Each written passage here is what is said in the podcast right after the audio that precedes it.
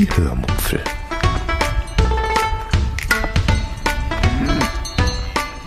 Aus dem Tagebuch einer Allgäuerin.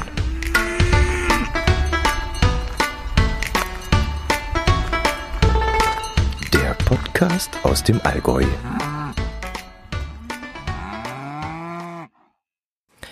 Hallo und herzlich willkommen zur 451. Episode der Hörmupfel vom 23. Dezember 2022.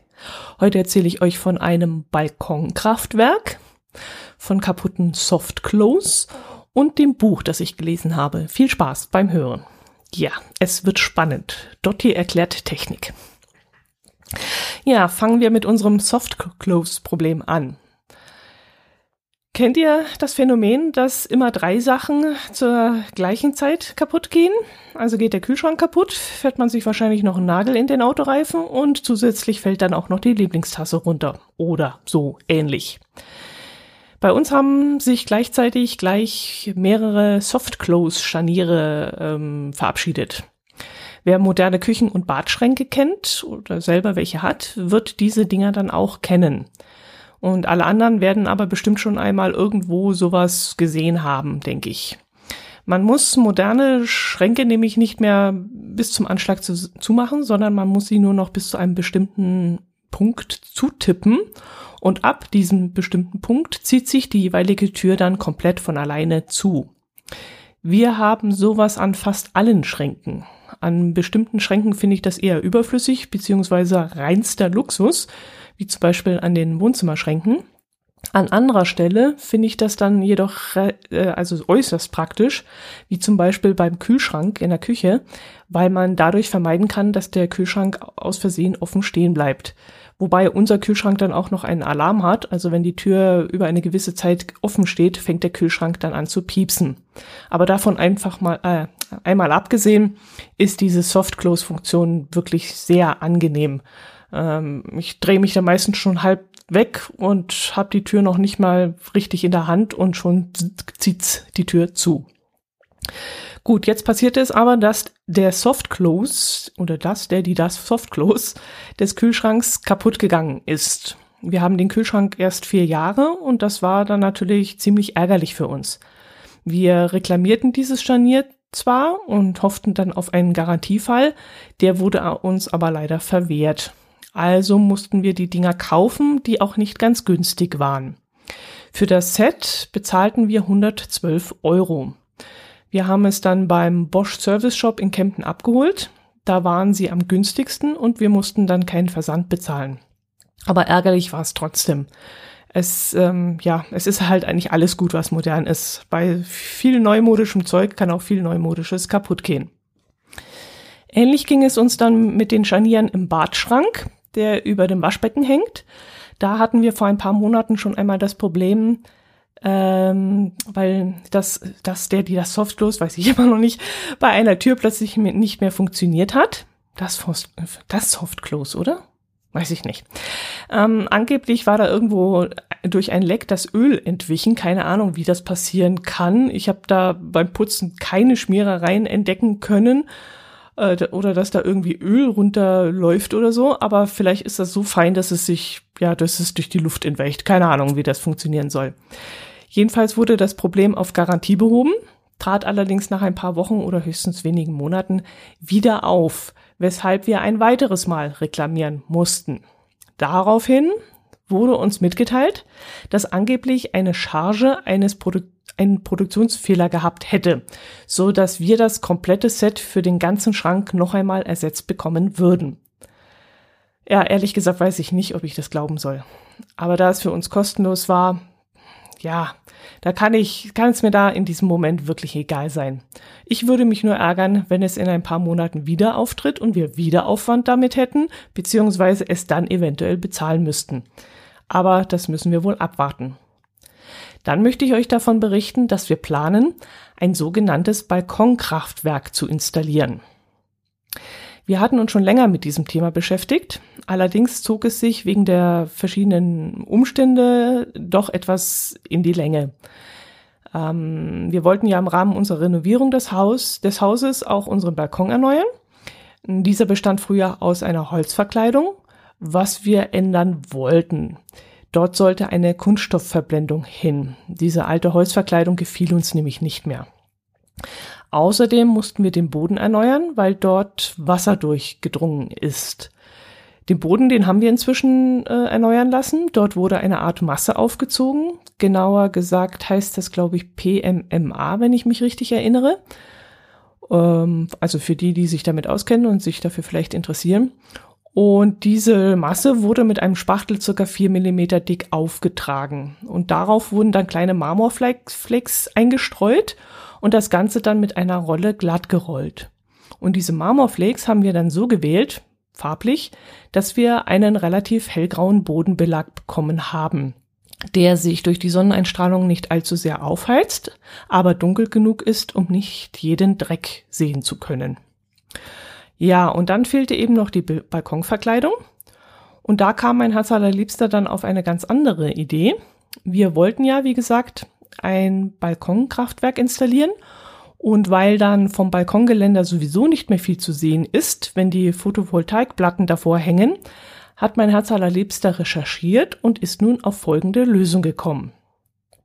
Anstelle einer Balkonverkleidung werden wir die Photovoltaikanlage installieren, die ungefähr, nee, die 800 Watt einspeisen könnte.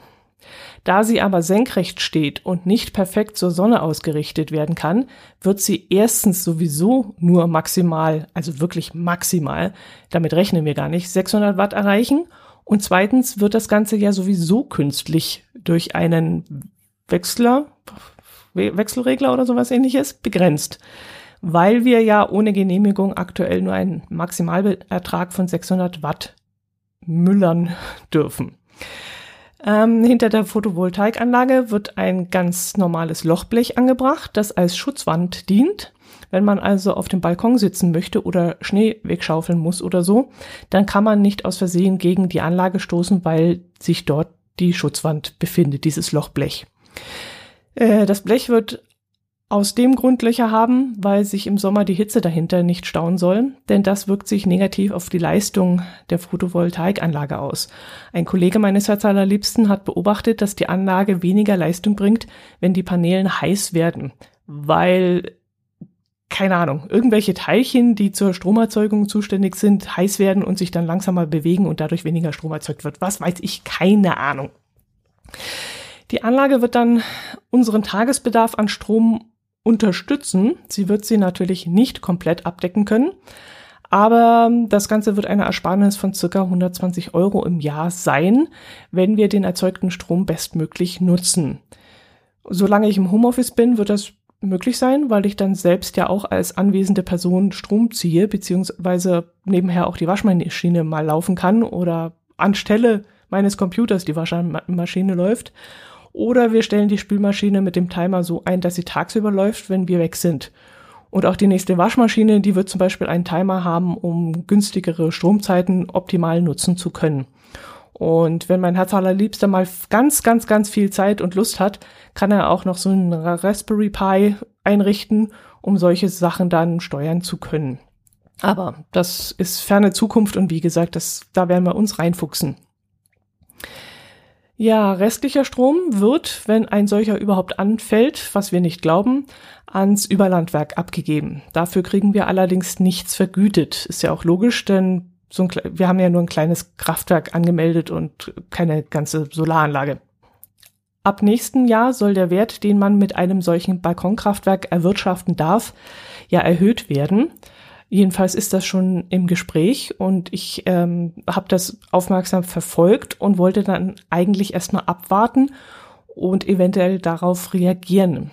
Aber mein Herz allerliebster wollte davon nichts wissen. Mm, er meinte dann auch, wir haben ja gar nicht eine so große Balkonfläche, um das überhaupt ausnutzen zu können. Und aufs Dach wollen wir eben nichts machen. Und zweitens sind die Preise dieser Anlage seit Corona und dem Krieg so dermaßen gestiegen und es gab auch wahnsinnige Lieferengpässe. Wir hätten gar, gar nichts gekriegt, so dass wir aktuell heilfroh waren, ein Angebot bei einem Händler gefunden zu haben, das wir sofort ausnutzen wollten. Ähm, wir haben circa 30 Prozent weniger bezahlt, weil es ähm, einen Rabatt plus eine Mehrwertsteuerrückzahlung gab. Ähm, vielleicht reagieren die jetzt auch auf den Umstand, dass im nächsten Jahr äh, diese Werte erhöht werden sollen.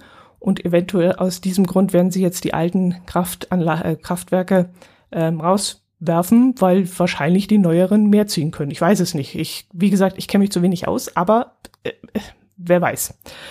Na gut, aber für uns passt das jetzt gerade. Und weil der Balkon nun endlich mal gemacht werden musste, passt es dann auch zeitlich gerade in unserem Bauplan. Und wir wollen ja auch irgendwann mal fertig werden mit unserer Baustelle. Wir machen jetzt schon seit vier Jahren rum. Und äh, es wird einfach Zeit, dass wir jetzt mal einen Haken setzen können und das, was wir uns hier erschaffen haben, auch genießen können. Apropos, ähm, an den Stellen, an denen keine Photovoltaikanlage verbaut wird, wird die Balkonfirma die Lücken schließen und eine Verkleidung anbringen. Wie genau diese aussehen wird, das wissen wir noch nicht. Mm, Im Mittelpunkt unserer Gedanken stand erst jetzt mal nur diese Photovoltaikanlage. Jedenfalls sparen wir durch diese Installation dieser Anlage ja auch Teile vom Balkon ein, so dass wir allein durch diese Entscheidung, statt eines Balkons eine Photovoltaikanlage zu installieren, schon Geld sparen. Also hat sich die Anlage alleine schon dadurch bezahlt gemacht, dass wir anstelle des Balkons diese Anlage dorthin machen. Und durch die Stromeinsparung, dadurch sparen wir dann, wie sagen wir mal, ja, wann rechnet sie sich, was hat mein Herz allerliebster gesagt? Sechs bis sieben Jahre kommen wir dann auf Null raus und dann hat sie sich gerechnet. Ich glaube, preislich, wir zahlen jetzt, was hat er gesagt? Oh, da möchte ich nichts Falsches sagen. Statt 1000 Euro 700? Ich weiß es nicht. Nee, ich hab's vergessen. Ja, das müsste es zu diesem Thema dann auch gewesen sein. Ich hoffe, ich habe das alles richtig wiedergegeben. Mir fehlt da ehrlich gesagt auch ein wenig das technische Wissen und teilweise habe ich dann auch nur mit einem Ohr zugehört, weil ich einfach momentan zu viel anderes im Kopf behalten muss und für solche Sachen einfach nicht genug Platz ist. Aber da mir mein Herz allerliebster sowieso alles drei, viermal erzählt, äh, ist doch einiges hängen geblieben, denke ich. Ach so, noch eine kleine Geschichte am Rande. Und damit äh, gehen dann auch ganz herzliche Grüße an Olli und Manu aus dem schönen Frankenland raus vom gleichnamigen YouTube-Kanal. Wir brauchten für diese Anlage eine schaltbare Steckdose mit Energiemesser, die aber, wie vieles momentan, wegen Lieferengpässen vergriffen ist und auch extrem teuer geworden ist. Eine solche Steckdose fand mein Herz allerliebster allerdings noch in einer Expert-Filiale in Forchheim. Allerdings hätte man das Ding dort abholen müssen, denn es war nicht im Online-Geschäft erhältlich. Also war guter Rat teuer und mein Herz allerliebster fragte mich, ob ich jemanden in der Nähe von Forchheim kenne, der uns das Ding abholen und schicken könnte. Mein Herz allerliebster hat ja die Hörerpower schon persönlich kennenlernen dürfen, als er damals in der Oberpfalz im Krankenhaus lag und nach Hause wollte und einer meiner Hörer ihn dann einfach mitgenommen hat. Und auch wenn er immer wieder einmal den Kopf schüttelt über mein Social Media Leben, weiß er dann durchaus die Hilfe der Twitterer und Hörer äh, in solchen Momenten zu schätzen. Ich scannte dann gedanklich mal schnell alle mir in Franken lebenden Bekannten durch und kam dann sofort auf dieses YouTube-Pärchen aus der Nähe von Forchheim. Sie waren der Expertniederlassung noch am nächsten gelegen. Aber, naja, YouTuber. YouTuber sind halt keine Podcaster und Podcast-Hörer.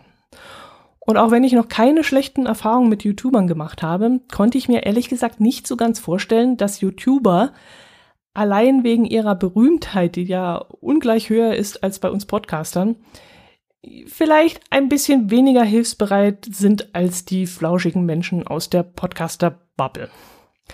Aber da mein Herz allerliebster so dermaßen hektisch auf mich einredete und mich so dermaßen dringlich darum bat, meine nicht vorhandenen Verbindungen spielen zu lassen, schrieb ich die beiden einfach mal an und fragte über Instagram, ob sie uns helfen könnten. Jetzt ist das natürlich so eine doofe Situation.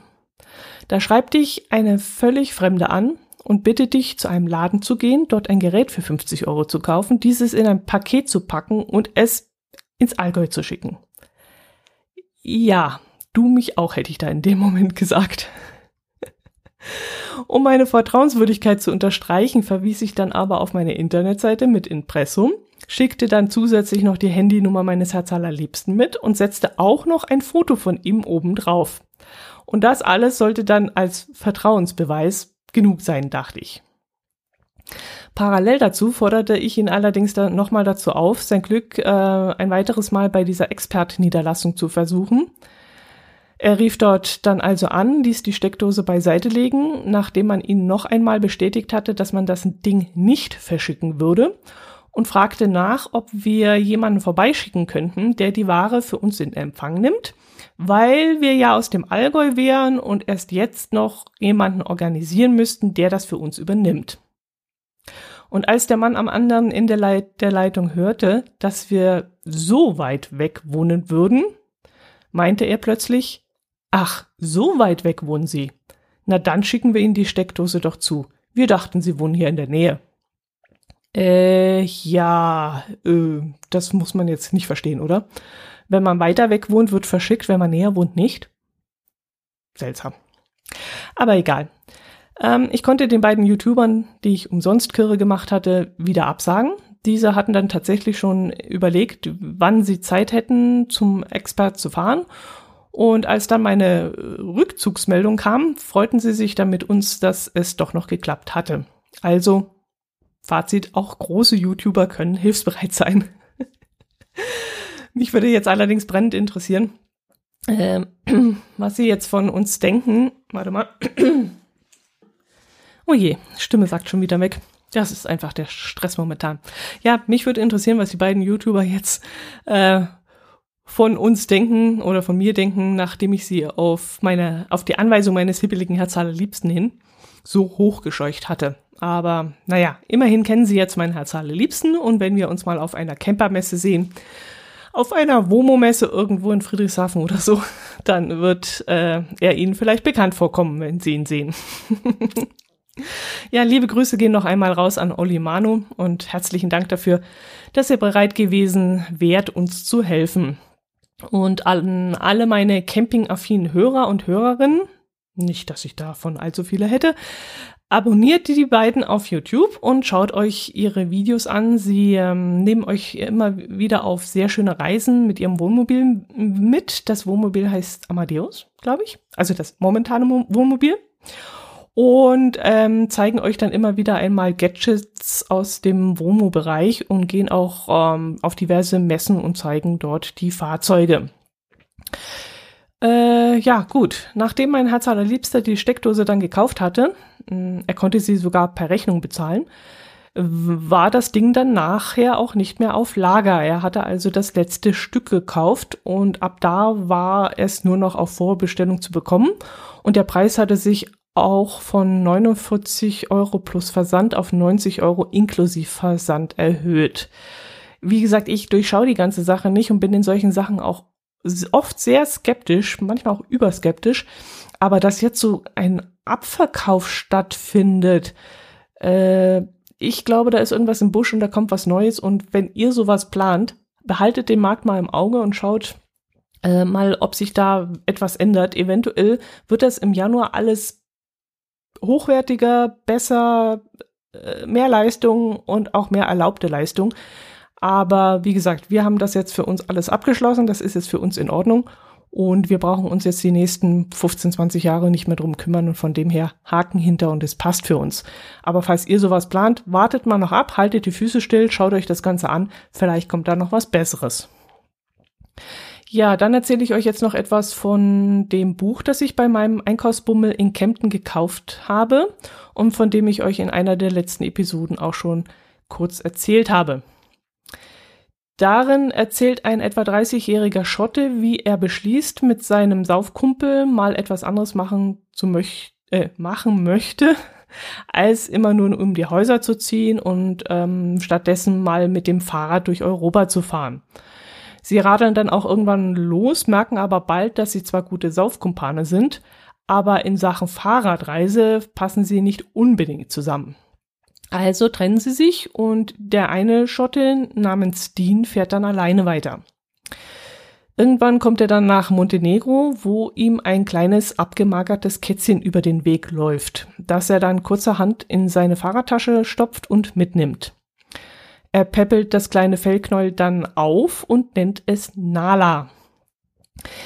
Das Buch heißt dann auch Nalas Welt. Weil er auf seiner Weltreise noch ein paar Grenzen überqueren muss und die Kleine auch noch vom Arzt durchgecheckt werden muss und sie auch ähm, gesundheitlich ein bisschen angeschlagen ist, lässt er es ähm, dann impfen und chippen und auf seinen Namen registrieren. Und damit gehört es dann unwiderruflich ihm. Und nun ist er für das kleine Lebenwesen, Lebenwe Leben, na, Lebewesen dann auch verantwortlich. Ähm, ab diesem Zeitpunkt verändert sich dann etwas in ihm. Er übernimmt dann zum ersten Mal in seinem Leben als 30-Jähriger Verantwortung und muss dementsprechend dann auch seine Einstellung zum Leben und seine Pläne von dieser Reise und überhaupt ändern.